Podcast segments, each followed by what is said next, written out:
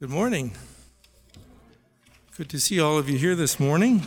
It's a beautiful Sunday morning. Welcome to any guests that we have here this morning. Um, my wife's sister and her husband are here from BC, Harold and Valerie Swatsky, so welcome. Good to have you here. And any other guests that we might have? Oh, there you go. Any other guests that we might have here this morning? Uh, we're glad to have you here. We hope that you are made to feel welcome here today.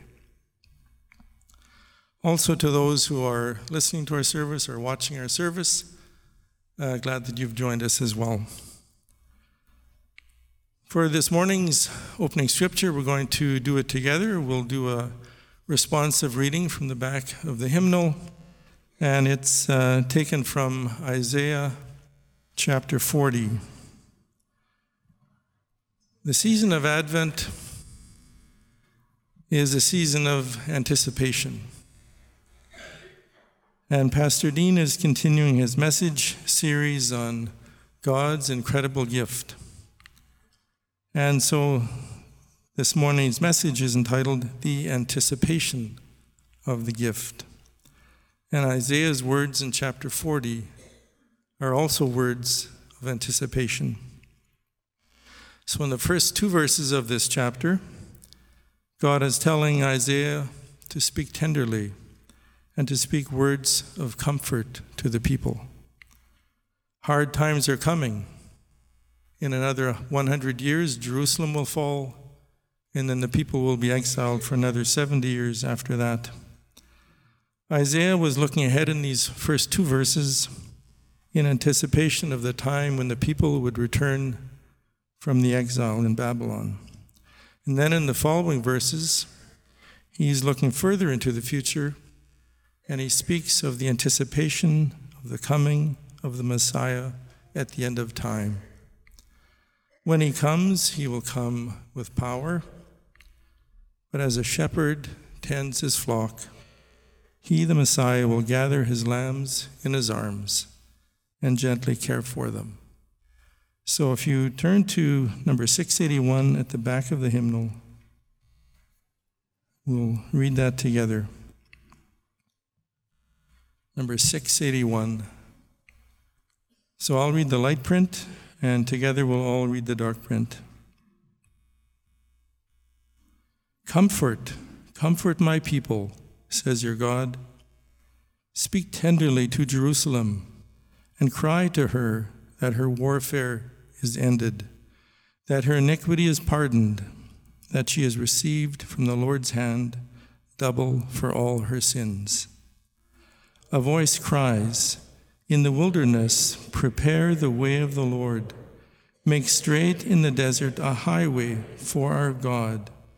Every valley shall be lifted up, and every mountain and hill be made low the uneven ground shall become level, and the rough places a plain. And the glory of the Lord shall be revealed, and all flesh shall see it together, for the mouth of the Lord has spoken.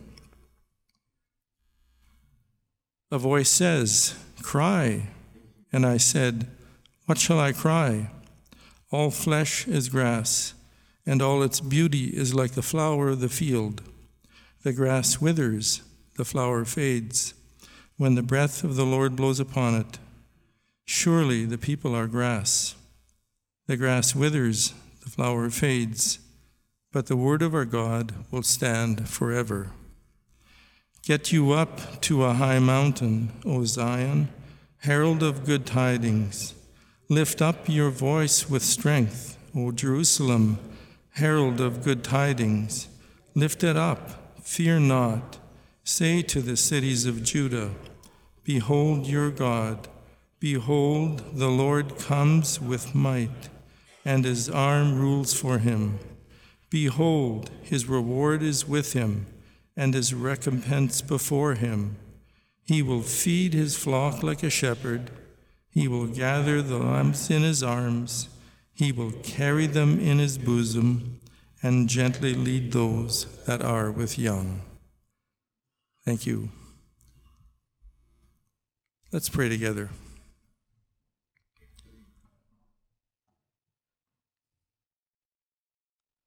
Heavenly Father, we thank you for the season of Advent, where we anticipate the celebration of the birth of your Son.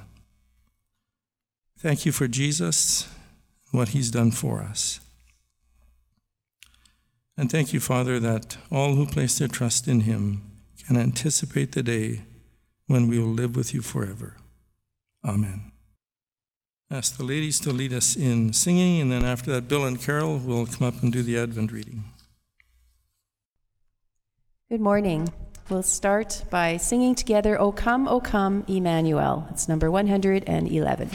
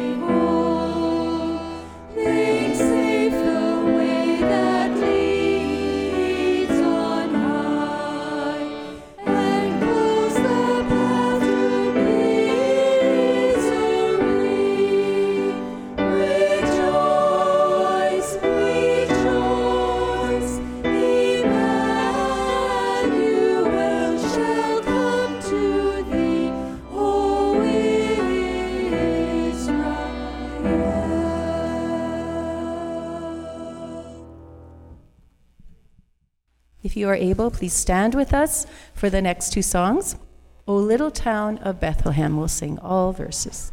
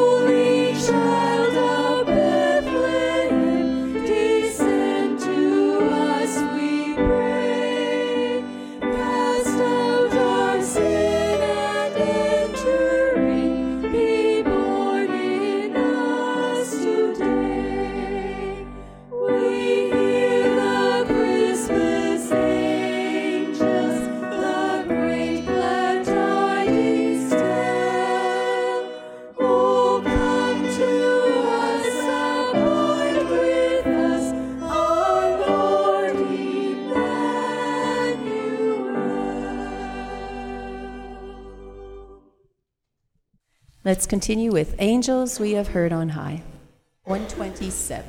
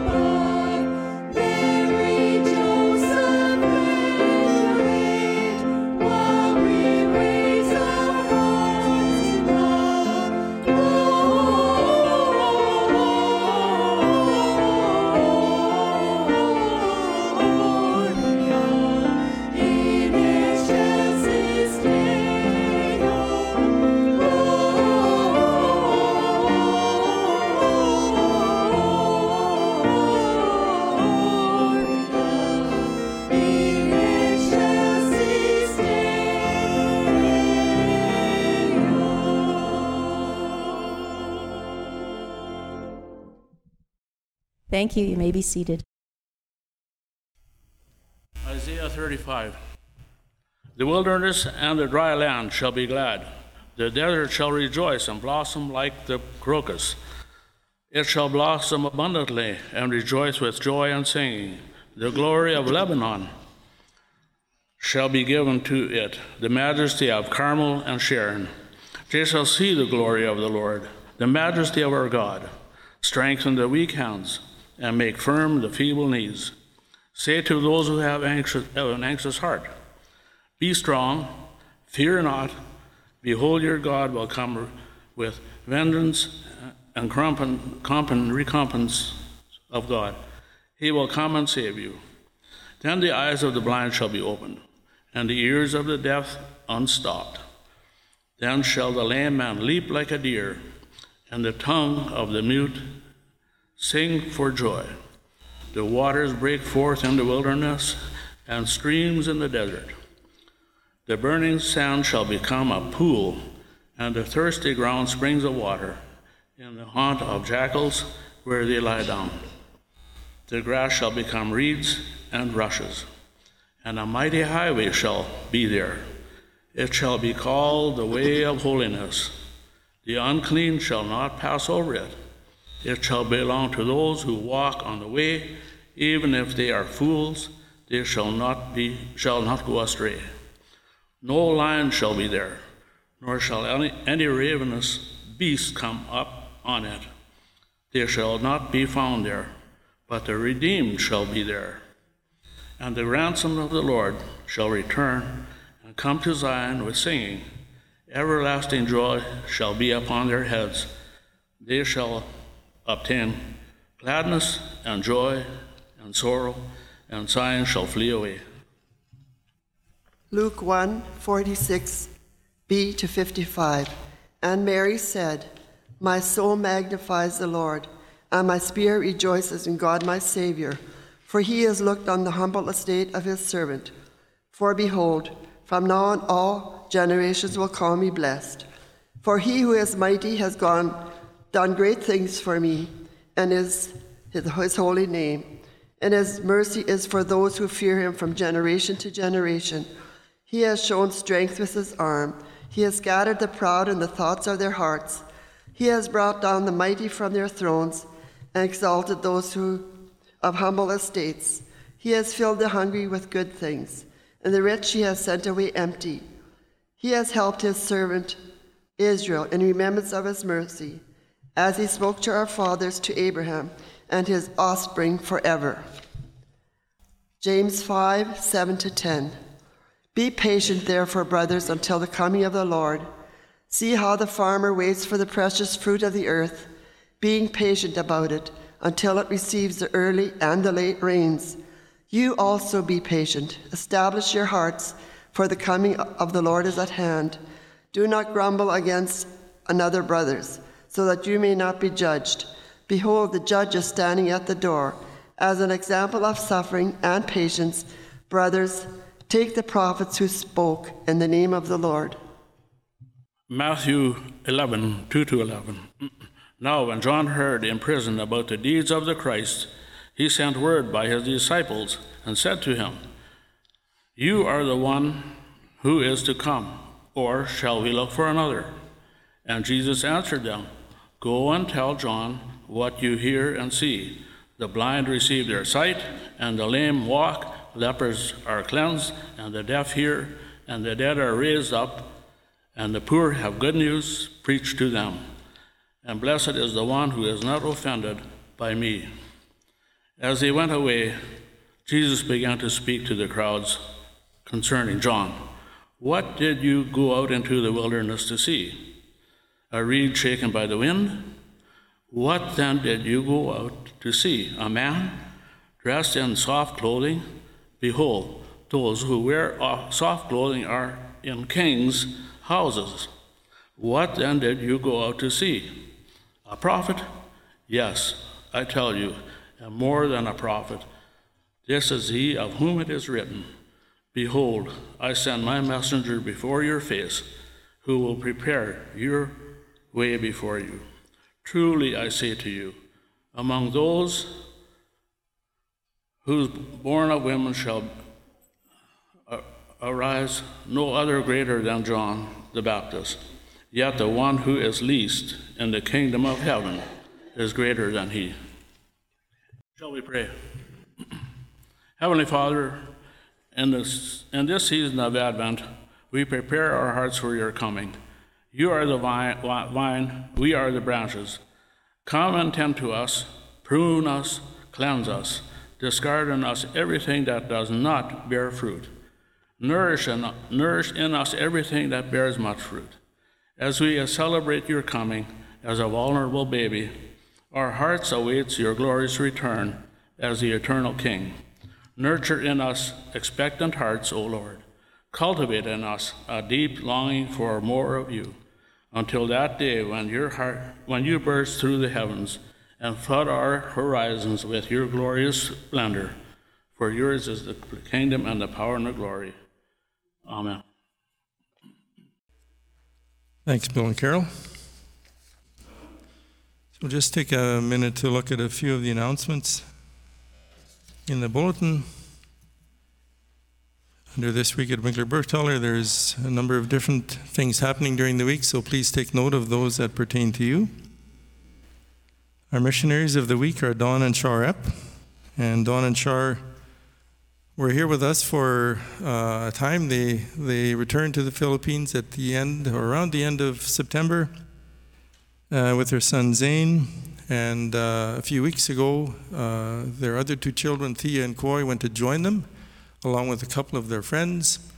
And I just found out the other day that one of their friends is a grandson to Jake and Judy. So I think they're coming back later this week. Is it Friday that they're coming? 13. Okay. So they're, they're all coming back then, coming back for Christmas. So I'm sure there'll be lots of stories to, to hear from that uh, trip. There's men's prayer time happening in our church on Wednesday mornings at 7. So please uh, keep that in mind. Uh, Terence Clausen from our congregation has a photo exhibit right now at the Winkler Art Gallery. I think it's on already, and there's an, uh, the announcement here is saying that they're having a special evening for our congregation on December 29th, so we can view that. So circle that on your calendar. Anybody who needs to write a committee report, there's your reminder. Uh, they're going to be due in a few weeks, so let's keep that in mind. Uh, next page, uh, those who are in the hospital. We have Dave Dick, Dorothy Hebert, Carol Clausen, and today's actually Carol's birthday. Have Jeremiah Alexier, Dora Peters, and John Suderman. Some of these folks are actually quite ill, so let's just continue to remember and pray for them and their families. Also, a prayer request Diane Fraze is, is scheduled for back surgery this coming week, so let's remember her and Jack and the family. Pray for peace and for uh, wisdom for the doctors. And uh, one expression of sympathy here to read Henry Terp Thiessen passed away this past Wednesday, and his funeral will be held here this coming Wednesday. So let's uh, remember uh, the family there. And uh, Discovery Group meeting, uh, we uh, plan to have a short meeting after the service this morning. So for those of you that those of you that have signed up, or if anyone is still interested in becoming part of a group, uh, we want to have a short meeting here. Uh, just meet at the front of the sanctuary here, right after the service. I think that's about it. 1613 Ministry is uh, looking for some donations before Christmas. They'd like to raise $700. So read the details there. Winkler Community Choir is having a Christmas concert in our church here this coming Saturday. So that's always a good concert. So keep that in mind as well if you enjoy men's choirs. Ask the ushers to come forward. And as you do, uh, you also probably have notes of encouragement in your bulletin. And so if you uh, feel you'd like to encourage somebody or send somebody an encouragement note, we encourage you to fill it out, put something in there. You can either give it to the person in person or uh, leave it in the mailbox. And encouragement is always good for everyone. Let's pray. Father, again, we thank you for this Advent season, for Jesus, whose birth we will be celebrating in a few weeks, and for the gift of eternal life that you have made possible for those who believe.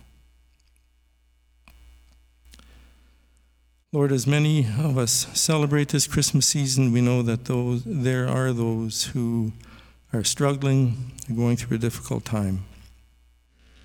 We pray for your peace and your comfort for the family of Terp Thiessen, as well as others from our church and our community who have or who will be missing a loved one this Christmas.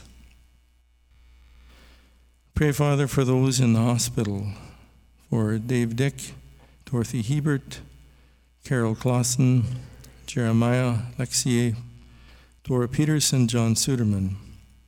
Father, we pray for your hand of healing upon them, that they would know your presence with them, And we pray, Father, for your peace for each of them and their families.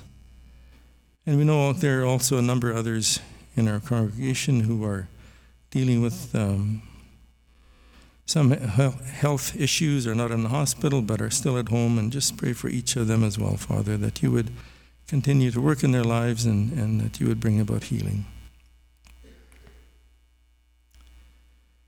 We pray for Diane Fraze as well as she prepares for surgery later this week.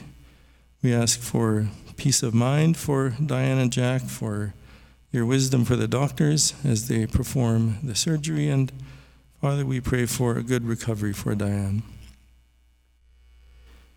And we pray for Dawn and Char and their children and their friends who've accompanied them as they return to Canada later this week. And we pray that these last uh, few days in the village would go well for them, that you would grant them uh, good flights, that there would be good weather for, um, uh, for their flights, for that initial helicopter ride, and just safe travels home.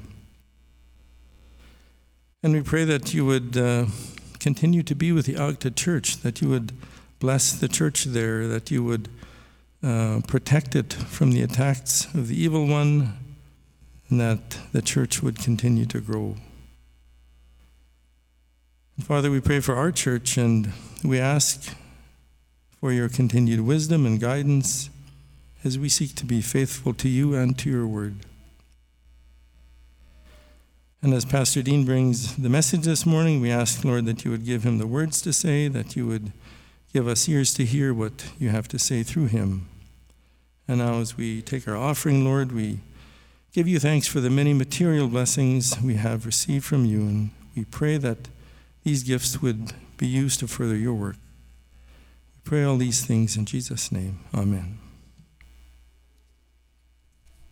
The words for this song are in your bulletin as well, on page five.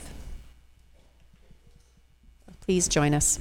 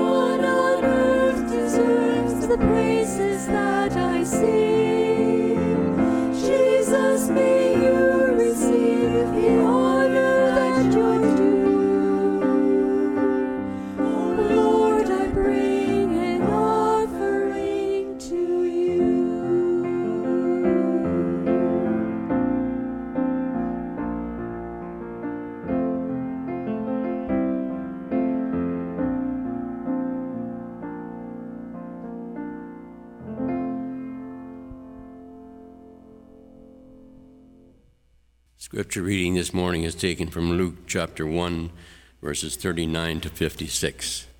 That's Luke 1, 39 to 56.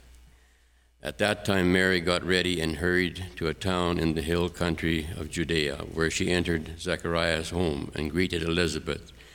When Elizabeth heard Mary's greeting, the baby leaped in her womb, and Elizabeth was filled with the Holy Spirit. In a loud voice, she exclaimed, Blessed are you among women, and blessed is the child you will bear. But why am I so favored that the mother of my Lord should come to me? As soon as the sound of your greeting reached my ears, the baby in my womb leaped for joy. Blessed is she who has believed that what the Lord has said to her will be accomplished. And Mary said, My soul glorifies the Lord, and my spirit rejoices in God my Savior, for he has been mindful of the humble state of this servant. From now on, all generations will call me blessed, for the Mighty One has done great things for me. Holy is his name. His mercy extends to those who fear him from generation to generation. He has performed mighty deeds with his arm. He has scattered those who are proud in their inmost thoughts. He has brought down rulers from their thrones, but has lifted up the humble. He has lifted the hungry with good things, or he has filled the hungry with good things, but has sent the rich away empty. He has helped his servant Israel, remembering to be merciful, Abram and his descendants forever, even as he said to our fathers. Mary stayed with Elizabeth for about three months and then returned home. For many people worldwide, Christmas is the most wonderful time of the year, and for good reason. Not only is it time for putting up Christmas decorations, wrapping gifts, and spending time with the family, but more importantly, it is to celebrate the coming of our Lord Jesus Christ to this world. It is a time to reflect upon the greatest gift that was given in order to save man from his sin and to make Jesus the center of our lives. We all know the story well when God created the world. He made man and woman in his image and, and placed them in the garden. According to Genesis chapter 2, verses 15 through 17, it says this The Lord God took the man and put him in the Garden of Eden to work it and to take care of it. And the Lord commanded man, You are free to eat from any tree in the garden, but you must not eat from the tree of knowledge of good and evil. For when you eat of it, you will surely die. So, what did Adam and Eve do? Tell somebody they can't do something? Well, of course, they went ahead and they ate from the tree of knowledge of good and evil, and their eyes were opened at that time. They sinned and they fell from grace, and God cast them out of the garden. However, God had a plan to win mankind back to Himself. The first prophecy foretelling what God would do immediately followed when the sin was committed in Genesis chapter 3. And in verse 15, we read, And I will put, God speaking, and I will put enmity between you and the woman, and between your offspring and hers, and he will crush your head, and you will strike his heel. Then, throughout the rest of the Old Testament, the Lord sent numerous prophets foretelling of the coming Messiah. We read some of the prophecies um, this morning already as we listened to the Advent being read. Yes, God was planning, He was planning on sending a Redeemer. God's people waited and hoped and hope with hope and anticipation for the coming Messiah. But how long did they have to wait? Do you ever ask that question? According to the Bible, the genealogies point out from creation to the time of Christ's coming was approximately 4,000 years. No one knew the exact time he was going to be born, but they were waiting, they were anticipating. They knew that a Redeemer was coming. Paul tells us in Galatians chapter 4, verse 4 and 5 about that coming. And the thing is, why didn't he come earlier? It says in verse 4 But when the time had fully come, God sent his Son, born of the woman, born under the law, to redeem those under the law, that we might receive the full rights of sons. When the time had fully come, for 4,000 years they were waiting. The long awaited and the long await wait had ended, and Jesus was born in Bethlehem, raised in Nazareth, ministered through Judea and Israel for three years, suffered, died, buried, and rose from the grave on the third day, giving eternal life to anyone who places their faith in him. Yes, he gives eternal life to all those who believe, all who trust him, all who turn to him. Before Jesus ascended into heaven, he told his disciples that he would come back for them in John chapter 14, verses 1 through 4. He said he would take them to a place where there are rooms, which is heaven, or in the King James it says mansions. In Matthew chapter 24, verse 3, it tells us this As Jesus was, was sitting on the Mount of Olives, the disciples came to him privately.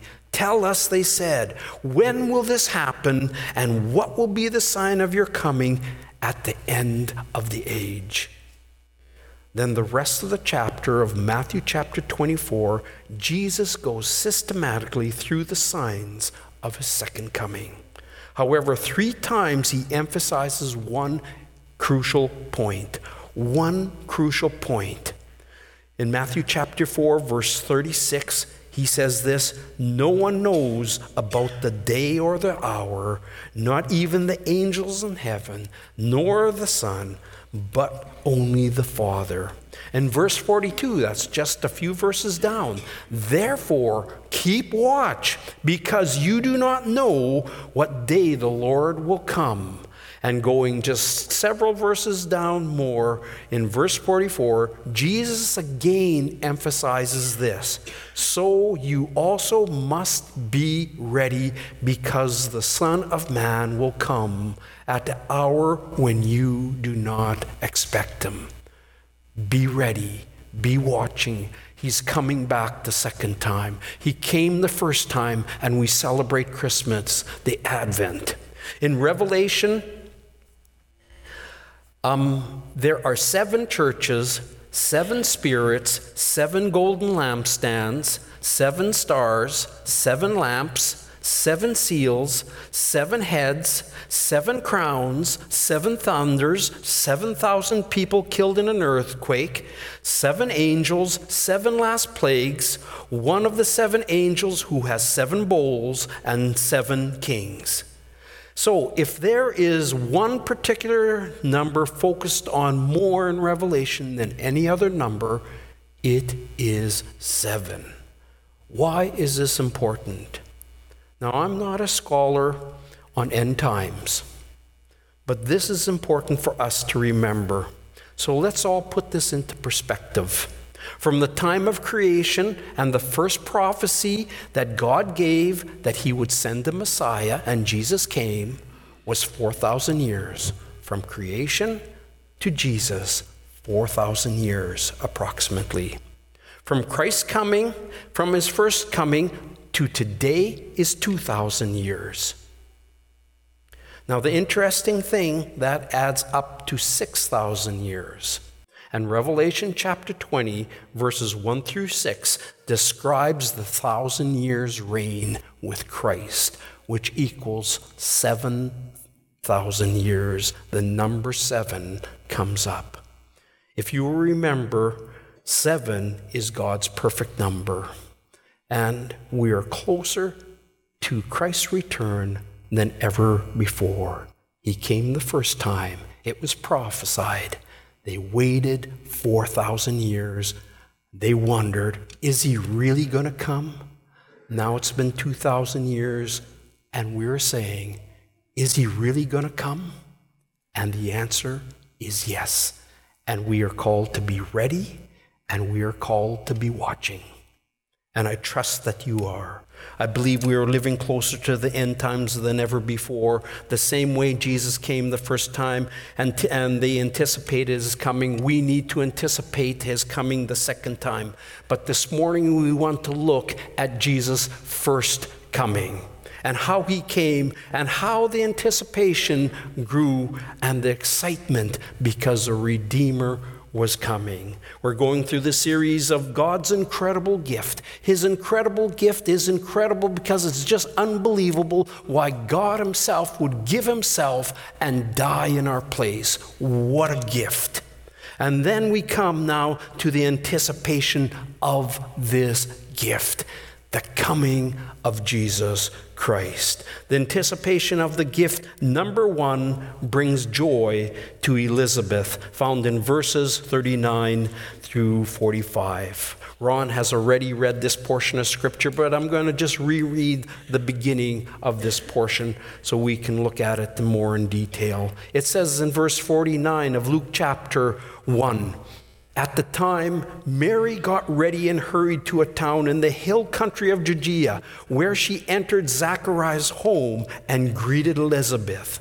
When Elizabeth heard Mary's greeting, the baby leaped in her womb, and Elizabeth was filled with the Holy Spirit. In a loud voice, she exclaimed, Blessed are you among women, blessed is the child you will bear. But why am I so favored that the mother of my Lord should come to me?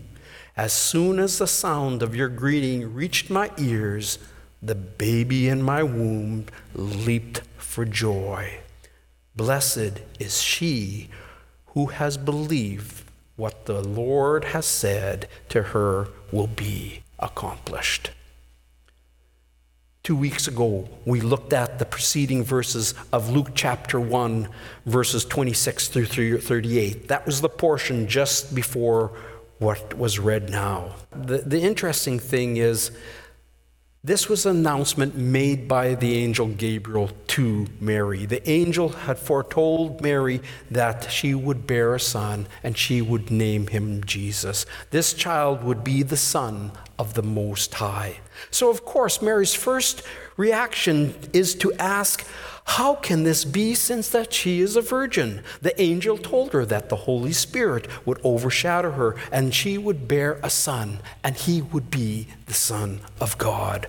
Then the angel told her that her relative Elizabeth, aged, aged and barren, now was pregnant and she was in her sixth month. Truly, this would be a double miracle. First, Elizabeth was old, became pregnant, and now Mary, a virgin, would become pregnant. The first thing Mary does after the angel leaves her is to get ready to go visit, visit Elizabeth. It says that Elizabeth was a relative. Sometimes we think immediately, oh, this was a cousin. We don't know that, but she was a relative. There was a big age difference. Elizabeth was probably well into her 70s, and Mary was somewhere uh, a, a young teenager. And now they both were going to bear a child. But unfortunately, uh, pardon me, the first thing Mary does after the angel leaves her is to get ready to go to visit Elizabeth. But unfortunately, the scripture does not tell us the name of the village, the town, or the city. It only says in the hill country of Judea. Notice that when Mary entered the home of Zacharias and Elizabeth in verse 41, when Elizabeth heard Mary's voice, she was filled with the Holy Spirit. We must remember throughout the Old Testament, Only kings, prophets, and priests were filled with the Holy Spirit because they had a special mission, and also the Holy Spirit had not been poured out as of yet after when Jesus would come and ascend into heaven. And here we found out, find out that Elizabeth was filled with the Holy Spirit. Filled with the Holy Spirit because she was bearing the forerunner of the Son of God. She had a special responsibility. Elizabeth calls Mary blessed among women, not above women. Mary was not sinless, and God could have chosen any other woman. However, Mary lived a life pleasing to the Lord as she followed the scriptures, which is why the Lord chose her. There's no doubt that Elizabeth was rejoicing with Mary as they both realized how the Lord was working in their lives. This now leads us to the second um, step of the anticipation of the gift. Number two brings joy to the unborn son. Brings joy to the unborn son. Verses 1 and 44. When Elizabeth heard Mary's greeting, the baby leaped in her womb, and Elizabeth was filled with the Holy Spirit. As soon as the sound of your greeting reached my ears, the baby in my womb leaped for joy. In Luke chapter 1, verses 13 through 15, when the angel spoke to Zechariah in the temple, he told him this Do not be afraid, Zechariah. Your prayer has been heard. Your wife Elizabeth will bear, us, bear you a son, and you are to give him the name John. He will be a joy and delight to you, and many will rejoice because of his birth. For he will be great in the sight of the Lord. He will never take wine or fermented drink, and he will be filled with the Holy Spirit even from birth. It is clear that when Elizabeth was filled with the Holy Spirit, that John, her son, the one she was carrying, the one who would be the forerunner of Jesus Christ, was also filled with the Holy Spirit at this time. And that's why this child leaped with joy.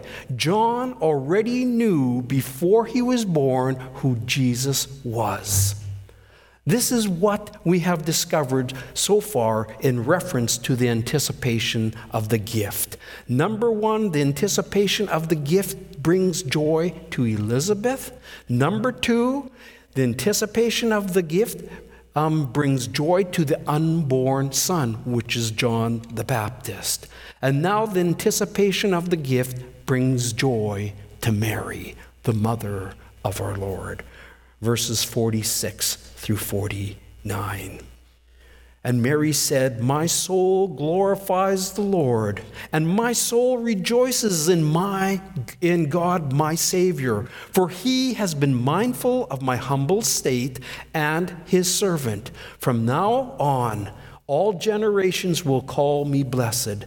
The only for the mighty one has done great things for me. Holy is his name. This portion of Scripture is one of worship and praise to the Lord. Mary's heart was full of joy, exuberating the greatness of God. First, Mary personalizes what she is saying in praise to God. She says, My soul glorifies the Lord, and my spirit rejoices in God, my Savior.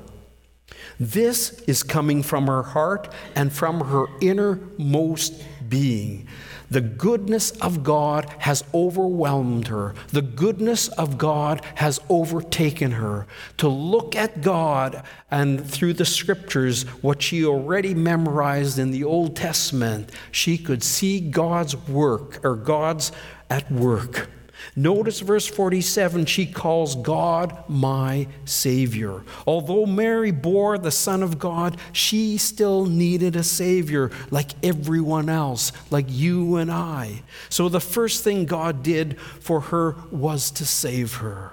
Also, she is not a mediator between God and man. According to 1 Timothy chapter 2, verse 5, for there is one God and one mediator between God and men, the man Christ Jesus. Then in John chapter 14, verse 6 tells us this Jesus answered, I am the way, the truth, and the life. No one comes unto the Father except through me. There is only one mediator, there is only one way to the Father, and that is Jesus Christ. Not only did God save Mary, but Mary says in verse 48 For he has been mindful of the humble estate of his servant. From now on, generations will call me blessed or blessed.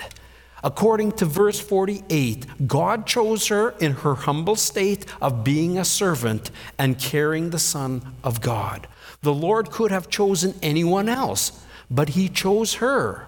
What a privilege and an honor it was for an ordinary, common person who walked with God to be chosen by the Lord to bear the child, the Son of God. Then in verse 49, Mary acknowledged, For the mighty one has done great things for me.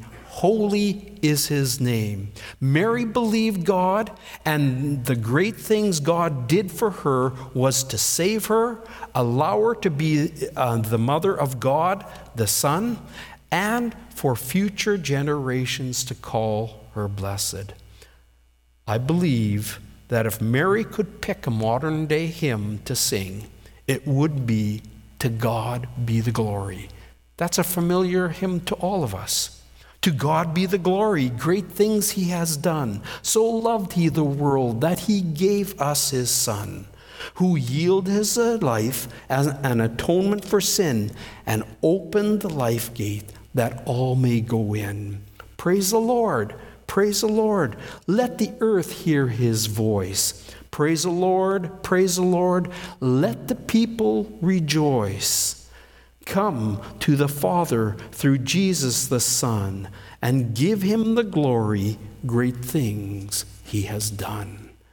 And truly, this was Mary's hymn to give the praise and the glory to God for all that he had done. What the Lord did for Mary brings joy to her, but also brings joy to others. Number one, or pardon me, the second way is by what the Lord did for believers, verses 50 through 53. Listen to these verses. His mercy extends to those who fear him from generation to generation. He has performed mighty deeds with his arm. He has scattered those who are proud in the inmost thoughts. He has brought down the rulers of their thrones, but also lifted up the humble. He has filled the hungry with good things, but has sent the rich away empty. In these verses, Mary points out what God has done for every person who places their faith in God. Every person who places their faith in Christ and makes him Lord of their life. First, God's mercy extends to those who fear him, and that's to every generation. Mercy is what God gives us that we don't deserve. We deserve God's wrath because of our sin, but instead we receive God's mercy, God's um, grace. We deserve wrath. We, in turn, can extend mercy and grace to those who trespass against us. Second, God has performed mighty deeds with his arm. He has scattered those who are proud in, the in, in their inmost thoughts. Once again, the thought is God's mighty arm. Does he not stretch to you and I today, to everybody who is a person and a believer of Christ? And we don't even realize how many times he has intervened and has saved our lives, or perhaps done something for us that we are even unaware of. He has scattered those who are proud, the ones who don't want God, the ones who are opposed, he has scattered them.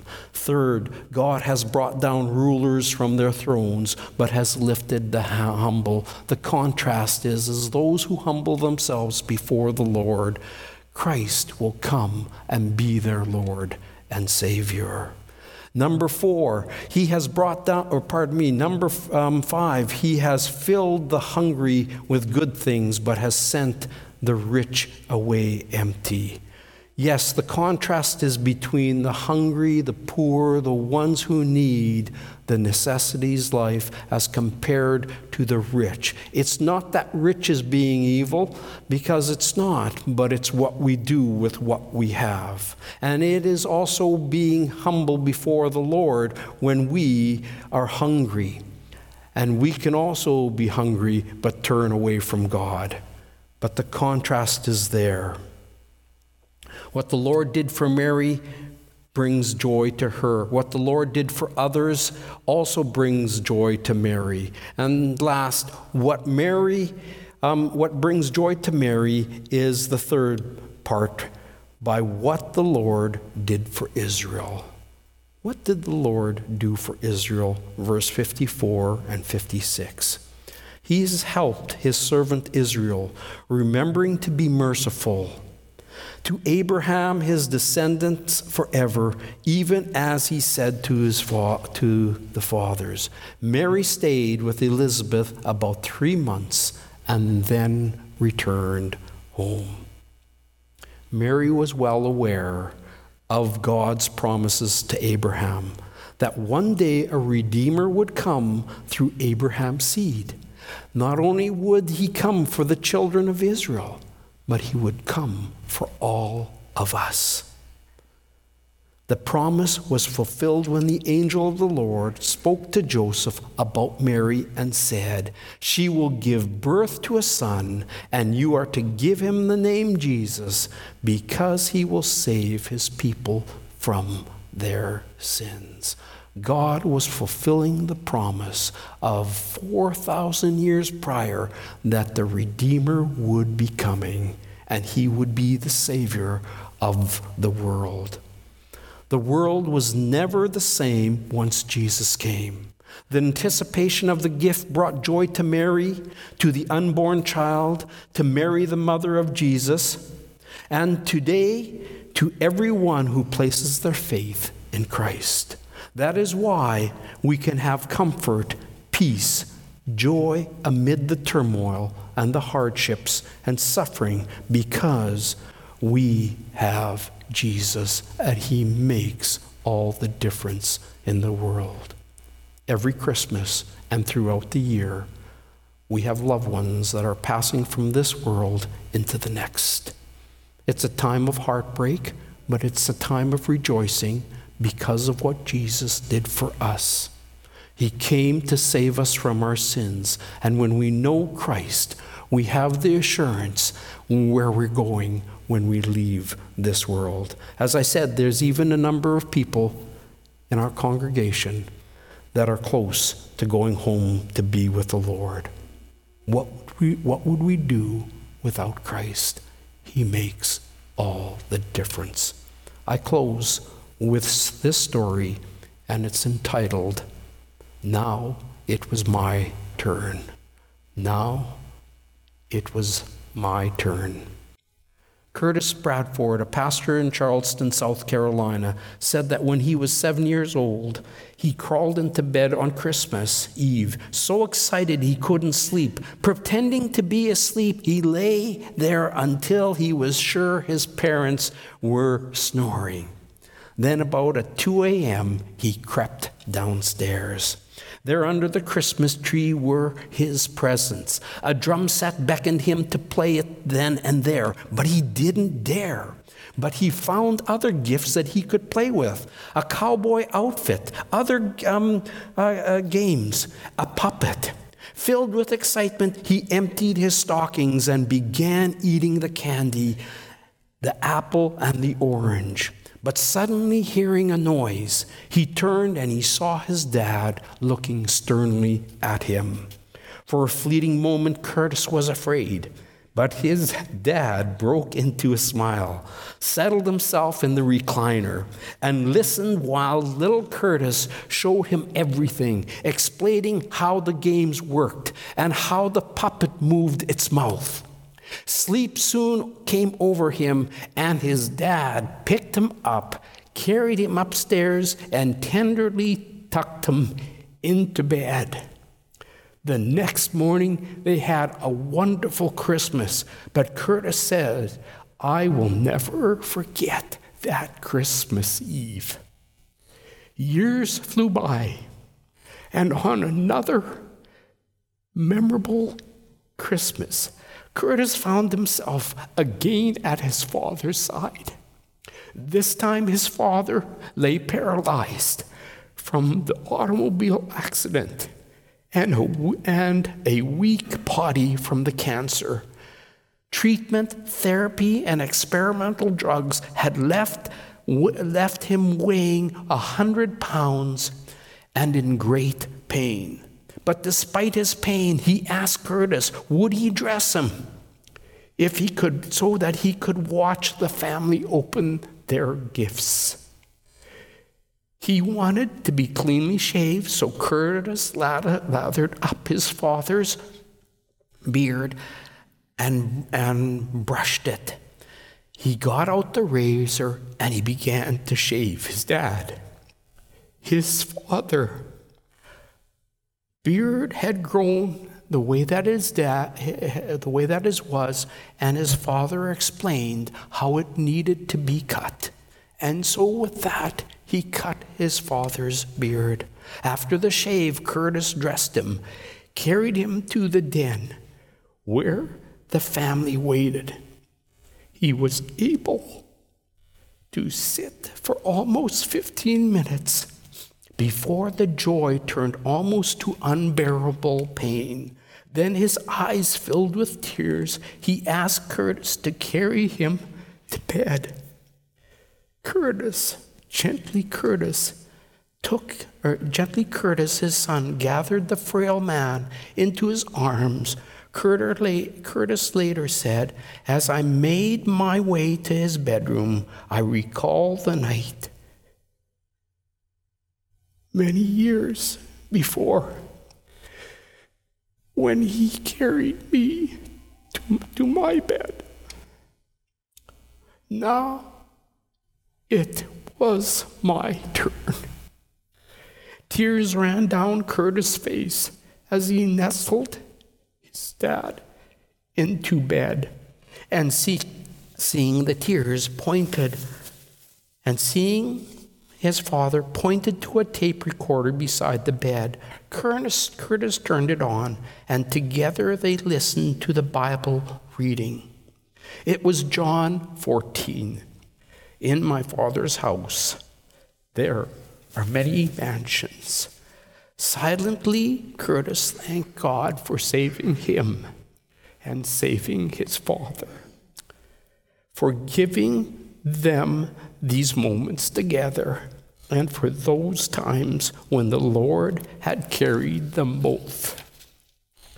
Two days later, Curtis' dad passed away, but the memories are precious rather than painful.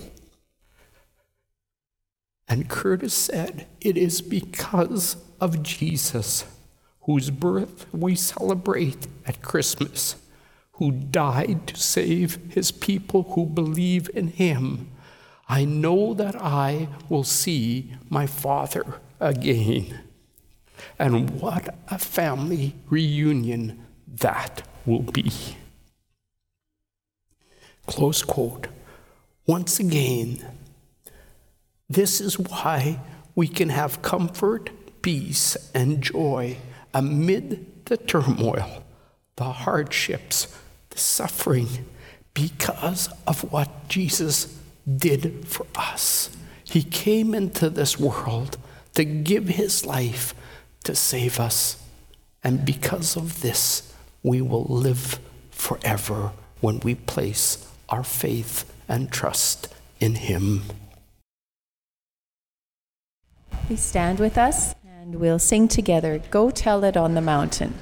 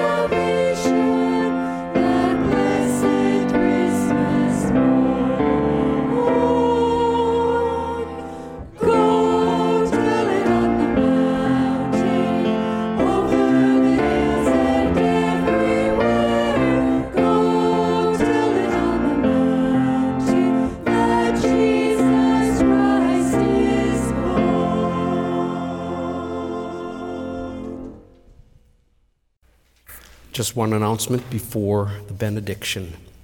Um, following the service, we're just going to have a quick meeting at the front here. It's in regards to the discovery groups, and there's a number of people who have signed up. But perhaps you haven't signed up and you'd just like to hear a little bit more about how we are going to be organizing. You're free to um, uh, stay with us, and it'll be just a short meeting. So we ask that if you could stay behind, just come up to the front and we'll have a time of sharing uh, about the discovering groups.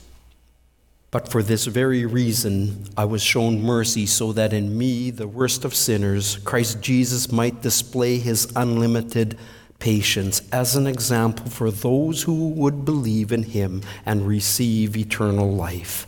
Now to the King eternal, immortal, invisible, the only God, be honor and glory forever and ever. Amen. Heavenly Father, as we pause before you to give you praise and thanks for sending your Son into this world, Lord, what a blessed hope we have when we know Jesus Christ as Lord and Savior. We realize, too, that there are even those from our congregation that are close to be going home with you. We pray that you would have your hand upon them, and we thank you, Lord, that they know you and love you, and they have walked with you, and now they are ready to go. I pray that you would have your hand upon them and give them strength at this time. And we pray, too, for each one of us here today, at some time, we will say goodbye to this world, or perhaps goodbye to other ones who will leave this world. I pray, Lord, that because of our faith in Jesus Christ, we'll be able to walk the journey, whatever journey it is, whether it is going home now or our loved ones going home to meet you, that there will be peace, joy, and comfort because we walk with you. And it's all because you came on that first Christmas morning. I pray now, go with us and give us your strength and grace. For this we pray in Christ's name. Amen.